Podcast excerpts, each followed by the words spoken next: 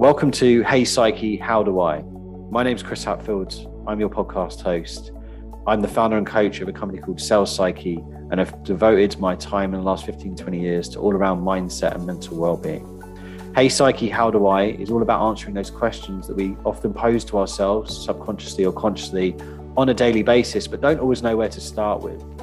None of these long, drawn out interviews, five minute podcasts giving you practical insights and takeaways for you to be able to implement further. So, enough about this, let's get started.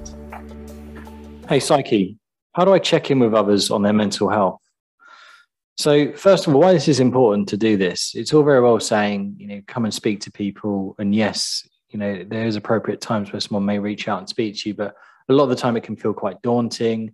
People can feel like, is this the right kind of situation to have this, whether it's a friend, a family member, someone you work with, someone you manage, whoever it might be. And it's really great to be able to take that first step. And the key thing is, a lot of the time we're reluctant to do so because A, sometimes we think we won't have all the answers.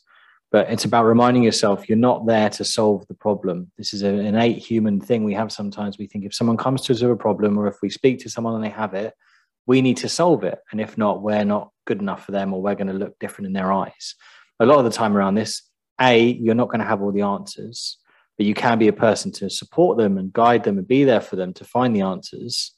And B, a lot of the time people don't want the answers. They just want to be able to speak and be heard. So, some things to be mindful of and, and when to check in with people. And all these things I'll talk about is sometimes people might have this already, but it's when you're seeing a severe change in their mood, a severe change in their appetite or withdrawal or problems thinking or someone feeling a bit disconnected or apathy or someone who's not really looking forward to the weekend who maybe is just saying, Oh, I don't know, I did this, I did that. Or maybe when you're asking, What you do last night? I don't know, I just slept. All of those things. So, what are some of the things to be mindful of? But first of all, be mindful just because you want to have a conversation about it and you care about this person, they might not want to either. They might have never spoken about it with anyone. They might be having a really tough day at that point. But just letting them know sometimes that, look, hey, I'm not expecting you to talk about it right now, but I am here if you want to chat and just having that conversation. Secondly, don't just set a time aside to speak to someone with the intention of checking in with their mental health. You know, it could be an activity you do, it could be just going for a coffee, it could be going for a walk, it could be going to play golf with someone.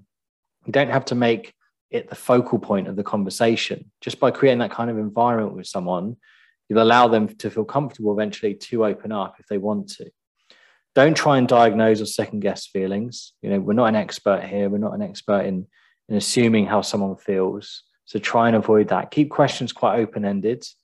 So, for example, can you tell me how you're feeling or what's on your mind at the moment rather than I can see you're feeling very low? Avoid the kind of negative tones there. It can mean that some people become even more reserved. Listen carefully to what people are telling you. Don't jump in. Don't try and solve the problem. Don't try and over relate to them. Think about empathy rather than sympathy here think about really listening and repeating back to ensure you fully understood. So, Chris, let me get this straight. These are the, these are the three things you're finding really tough at the moment. Or what you're saying is this is what's really stressing you out at the moment and causing you to feel really anxious. Labeling an emotion can be a really effective way to show you've heard someone. We've talked about that in a previous pod as well when it comes to feedback, but particularly here because people can be like, no, I didn't mean that. I meant this. And you can ensure you got the right stick under the stick for them or sometimes it might be a bit more severe and they might share a bit more and then it's like okay right you know i need to i need to support you on this and help you reach out to someone. Offer them help in seeking professional support. Never be the one that goes and does it for them. Never disempower them. Never take away that responsibility. You want to empower someone from this. You never want to be the savior here. So it might be saying look i'll come to you if you want to book a, an appointment with your gp i'll come along with you. Or if you want to call one of these helplines i'll grab the number for you and i'll sit with you if you want to call them and just on that point, knowing your limits, knowing when to ask for help, when to get guidance. If someone has come and spoke to you, you might go to someone else. You're not going to ever, ever reel their name. You might say, look, this person's come to me with this. Like, what would you do? How would you suggest it? If someone has done it in work, maybe you can go and speak to HR and people and get their guidance as well. So just some questions to to focus on. You know, you haven't seen yourself lately. Is everything okay? Again, it's quite a neutral way to ask it. Would you like to talk to me about what's happened? I'm worried about you. Again, it's showing empathy. It's like offering out. It's not expecting them to. And again, you know, just letting them know, look, if you ever want to speak to me, I'm here. I'm not expecting you to share right now, and that's okay. And when you are listening to things, you know, really be able to relate, ensuring that encouraging people, look, take your time. There's no rush. This might be the first time we've spoken about it. So they're not going to be clearly articulate with it.